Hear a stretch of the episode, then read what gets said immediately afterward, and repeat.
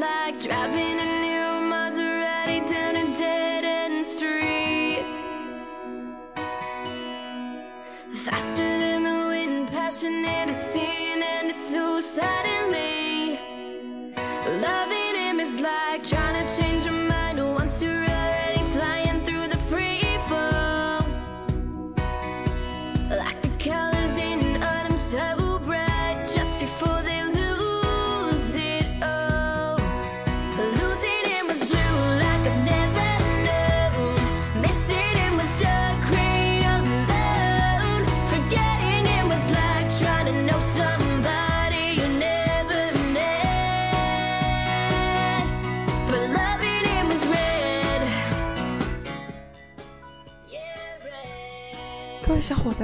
家晚上好！现在您收听到的是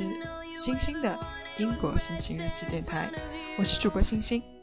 现在是英国时间二零一六年一月二十四日的一点凌晨一点四十六分。星星今天是刚从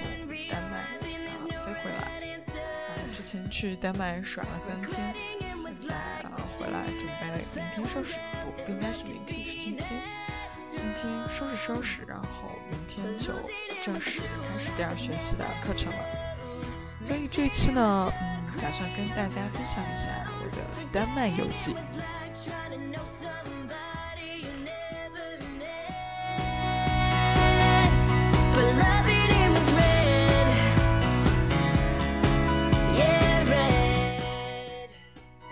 因为前一段考试的，嗯，真的是压力很大，所以在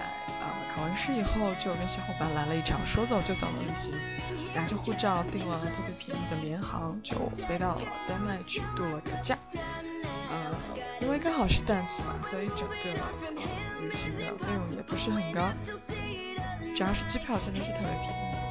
呃，住宿也还好，也也不是很贵，住在也是当地的丹麦人家。下了丹麦，到了哥本哈根的、天，从机场一直坐到市中心。刚刚出地铁口，最吸引我的，瞬间抓住了大家眼球的，居然是华为。当时，嗯，真的，真的，真的不得不说，呃，华为在世界的影响力远远是，是真的是远远超自超乎于我原来对它的认识。我之前认为。华为可能只是一个国内的一个国产的一个手机的品牌，就仅此是对它而已。可是后来到，嗯，包括我在啊、呃、迪拜机场飞到转飞到英国转机的时候，啊、呃、也看见了华为巨大的广告牌，当时也是一惊。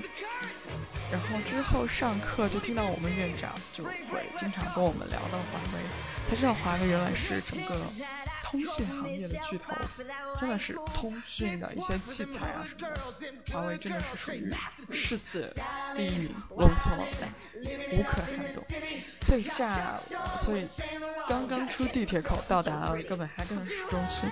第一眼就被前面的这个巨大的华为，华为的应该是华为工厂或华为公司，我猜它的那个标志所吸引住了，不由得又升起了民族自豪感。好吧，这是后话。嗯，说继续说一下哥本哈根吧。嗯，呃，也是哥本哈根，我只能说真的蛮冷的。啊，也是在哥本哈根这样的地方有点感冒，现在可能这个嗓子还有点沙哑，嗯，不好意思喽。刚到达哥本哈根，发现哥本哈根的路其实不宽，但是哥本哈根还是蛮热闹的。跟包括在英国啊、法国啊等等其他国家不同，我说哥本哈根，包括丹麦，其实是自行车上的国家，有一种回到了国内的感觉，就是有专门的自行车道，而且自行车道跟机动车道差不多是一样宽的。漫天遍野的自行车，到处都有自行车，包括租自行车的地方，放自行车的地方，而且他们自行车蛮特别的啊、我们自行车的前面不是会有那种车筐嘛，他们这边是放一个小小的竹子啊，还草编的那种篮子，挺有意思的啊。然后车是那种乳白色，或者是那种偏黄色啊，还有其他的那种墨绿色啊，各种各样的车，看起来配上就北欧风格的这种色彩斑斓的小房子，在阳光下。而且啊，去的时候也是地上都是雪，刚下完雪，啊，真的是蛮有北欧风情的。怎么说呢？刚开始其实，嗯，丹麦大家首先提到应该第一反应该就是安徒生吧。嗯，包括星星从小觉得丹麦是一个浪漫的国家，因为它有安徒生，这个陪我们度过整个童年的作家。童话家，当然这次也是去特别的拜访他，不过这个可能会留在后面说。啊，大概我的顺序应该会是从啊我的第一天一直到最后一天这样说。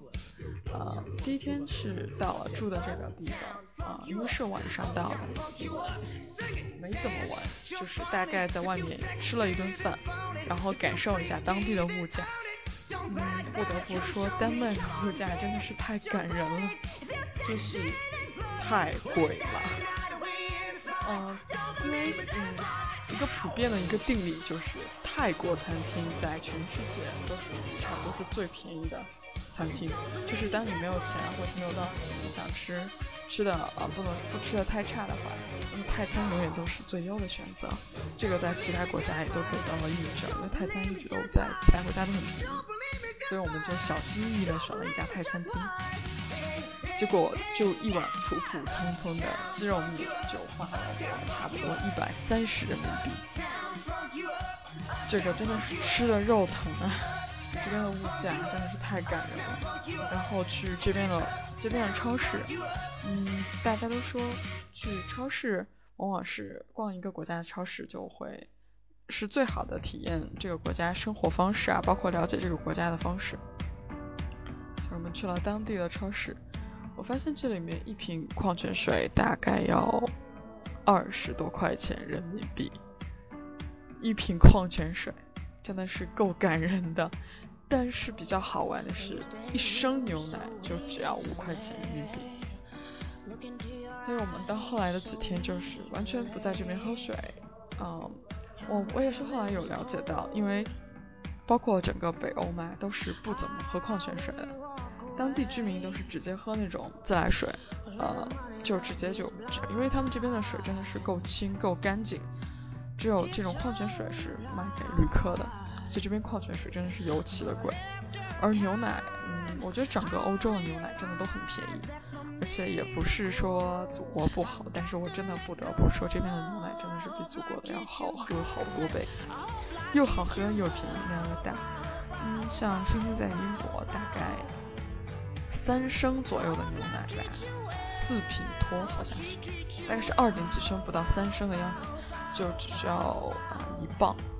大概是人民币不到十块钱，九块钱这样一磅，是有差不多三升的牛奶，就是这个价格，而且这边的牛奶，真的我觉得比特仑苏要好喝一百倍。嗯，这是牛奶，然后水果啊什么的这边东西真的都是很贵的。而且第一天，因为从小就是被这个丹麦的曲奇，啊，就吃丹麦的曲奇，知道丹麦的曲奇非常的好吃，所以就满丹麦的超市里面找曲奇，但是，嗯，非常不幸，我并没有找到曲奇，只找到了那种很像丹麦曲奇的那种饼干，呃，也不贵，挺便宜的倒是，但是我回去吃了一块，真的是。不想再吃第二款了，真的是超级难吃，里面好像是像又像姜了加了姜啊，还是肉桂啊什么，反正就是很奇特的味道，而且饼干真的是巨难吃，都没有国内的那种很便宜很便宜的饼干好吃。这是丹麦曲奇，嗯，不过经过我后面三天的摸索啊，发现我才发现原来丹麦曲奇其实是活在淘宝里的。是丹麦人是不吃不怎么吃饼吃这种曲奇的，丹麦人并不喜欢曲奇，而且丹麦也不怎么产曲奇。我后来也是在呃一些中国人开的纪念品商店以及机场的一些纪念品店里面才勉强找到了两盒那种所谓的蓝罐曲奇，然后觉得蛮搞笑的。原来，著名的丹麦蓝罐曲奇其实应该不是产自丹麦吧？因为首先丹麦的饼干很难吃，丹麦人民也不怎么吃，而且丹麦也真的很难找到这种曲奇。但是丹麦的面包倒是蛮好吃的，牛角包啊，还有那种啊那种类似于牛角包，但是形状不一样的，撒了各种酱的那种饼干，华夫饼倒是蛮常见的。好了，嗯，接下来说一些大家比较感兴趣的，就是小美人鱼。嗯，丹麦真的是一个浪漫的国家，我不得不说。丹麦小美人鱼坐落在一个，坐落在海边，当然了，美人鱼一定是要在海边的。呃，旁边是紧挨着一个星星形状的岛，没错，就是在地图上看也是一个星星形状的。完全就是一个星，整个五角星形状的一个岛，真的是岛，只有两全岛只有两条路可以上岛和下岛，整个形状真的是特别漂亮。虽然在里面并没有看见过什么，不过那个岛里面其实真的没什么，而且有很多地方都是写着游客禁止入内的。但是从地图上看真的很浪漫，旁边坐落着小美人鱼，嗯，小美人鱼真的是。小美人鱼，它真的很小，而且人很多。怎么说？People Mountain, People Sea 吧，大家就把那块小美人鱼的那一块啊围了起来，像就是。其实有人说中国人喜欢爱拍游客照，我不得不说，其实当天抢着去拍游客照的都是外国人呐。相反，感觉大多数中国人看了这么多游客就绕开了，或者是。就是单纯的想拍一张小美人鱼都是很难，因为旁边还围了好多的外国游客对它拍来拍去，而且我觉得他们是属于不顾危险的去拍，因为小美人鱼它离海岸其实是有一定距离的，你要想近距离的去拍，其实要走一小段路，可能会有海水，如果当天浪比较大的话，还真的还蛮危险蛮危险的，所以因为人太多，我就在岸上面跟小美人鱼。就照了一下景色嘛。不过其实小美人鱼并没有很吸引我，更吸引我的是丹麦的海。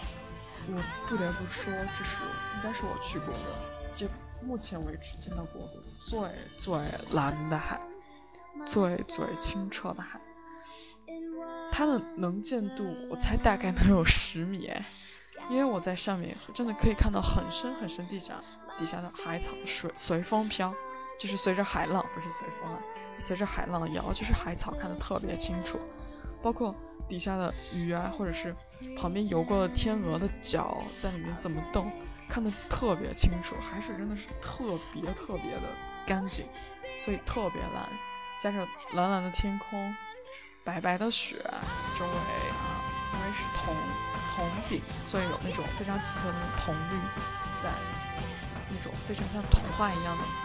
城堡上面覆盖着雪，周围也都是雪，清澈见底的海水和湛蓝湛蓝的蓝天，白白的雪铺成的路，真的觉得真的是美爆了。就想在这边，而且我们刚好去那边天气特别的好，就是在这边可以，我可以在这边坐一天的感觉。阳光正好洒在脸上，啊，还有一些刚刚的睁不开眼，时间也刚刚好是中午偏下午的这样一个时间，所以我就看到了好多外国游客停下来，也有可能是本地人，坐在那边海边的长椅上，就闭着眼睛，那样的享受这样一个安静的午后，真的是感觉一切喧嚣都没有，睁开眼睛看这么蓝的海，这么蓝的天，整个人的心情都。变得非常的好，而且背后有好多美丽的景点。嗯，也不得不说，其实他们说丹麦没什么玩的，我不得不说，我感觉哥们哈根到处都是景点，走两步就可以看见一个景色，建筑非常奇特，然后大概一般都是绿顶嘛，因为是铜，所以时间风刷的都是冲刷都变成了铜绿那种，但是又恰好很美，绿顶啊，高塔。还有那种哥特式啊，有那种圆形的那种各种各样的建筑，还有红砖，真的是很浪漫，像很多童话里的城堡那样。而且它的名字也都是叫什么什么什么堡，什么什么什么堡，什么什么什么宫，什么什么教堂，什么什么堡，大多数地方都是叫什么什么堡。就比如说 Rosenberg、阿梅林 berg，都是带这种 berg，就什么什么堡。走两步就能看见一个景点，但其实它可能并不是在推荐的地方。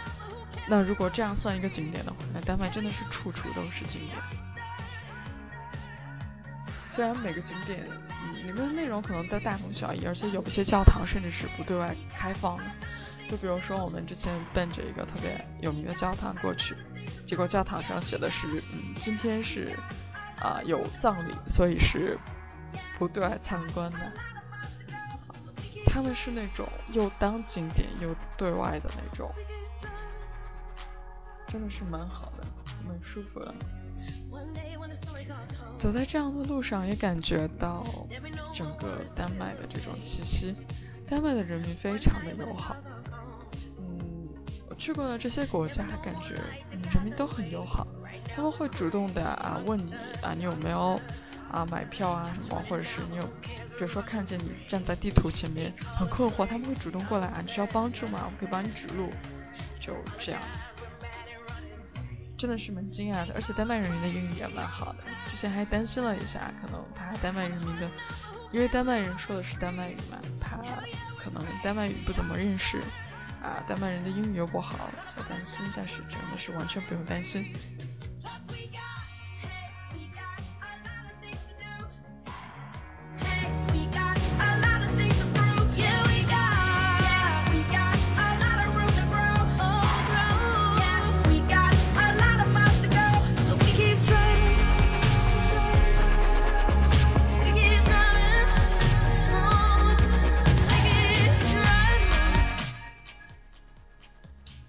去了啊，这个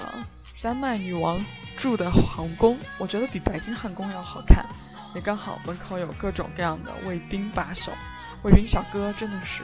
啊，我不得不说，丹麦小哥真的是太帅，尤其是呃卫兵小哥是那种高冷的帅，高高的脸，小小的，但是又特别有轮廓，然后眼睛里又透露着一种傻萌傻萌的气息，就。比如说，我到了呃，就是现在丹麦女王正在住的叫艾美林堡，艾美林皇宫啊，过去正好赶上他们那边换班，看到了一个特别帅的卫兵小哥，我就跑过去问，我可以跟你拍张照吗？啊，小哥冷冷的说了一句可以，然后我就拍他拍他拍他拍他拍他跑过去，结果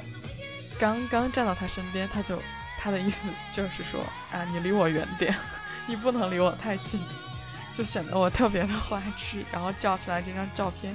距离差不多，我们两个差不多距离能有两米远吧。后来把这个事情抛到了朋友圈上，大家都说我花痴。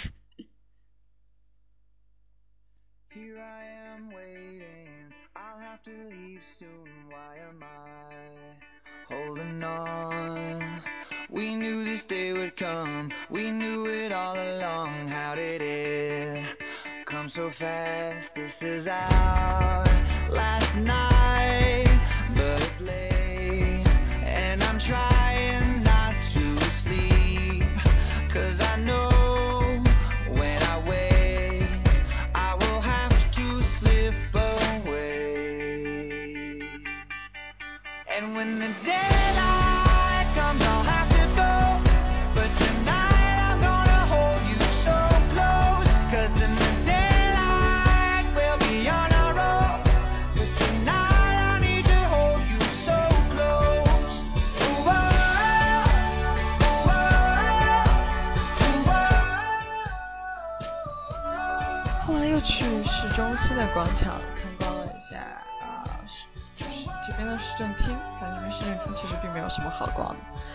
过市中厅门前的一大群鸽子，还有各种海鸟，倒是蛮吸引我的，因为这些鸽子真的是太肥了。还有海鸟，我觉得它们肥的都已经飞不动、走不动了，一个个基本鸽子，按我们来说应该是椭圆形状、椭球形状的，但是在我看来，这边的鸽子基本都是一个个胖球，我觉得它们都飞不动。而且我就走到它们面前，可能也是不怕人吧，就完全属于不动，可能是懒得动。然后地上应该是撒了那种各种喂鸽子的那种他们吃的那些东西，那鸽子像鸡一样一粒一粒一粒在那边啄。而是把这个照片拍了下来，真的是饿了的时候就看一看这张照片，想一想烧乳鸽的美味吧。想一想这些肥肥的鸽子，如果烤成脆脆的，一定很好吃。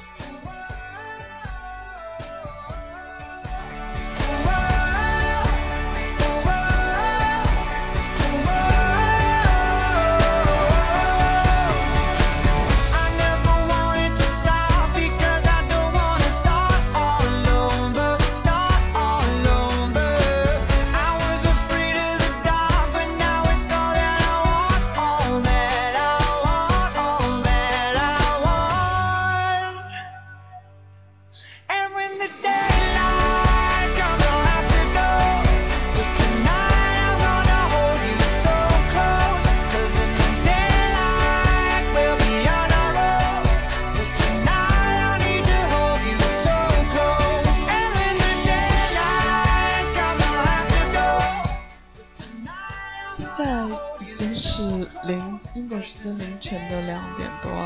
心情日感冒还没有好，所以现在有点啊有点累了，所以今天的节目先到这。嗯，明天我会按时的更新丹麦有机下的，希望大家支持我，谢谢大家晚安，谢谢收听这一期的心情日记。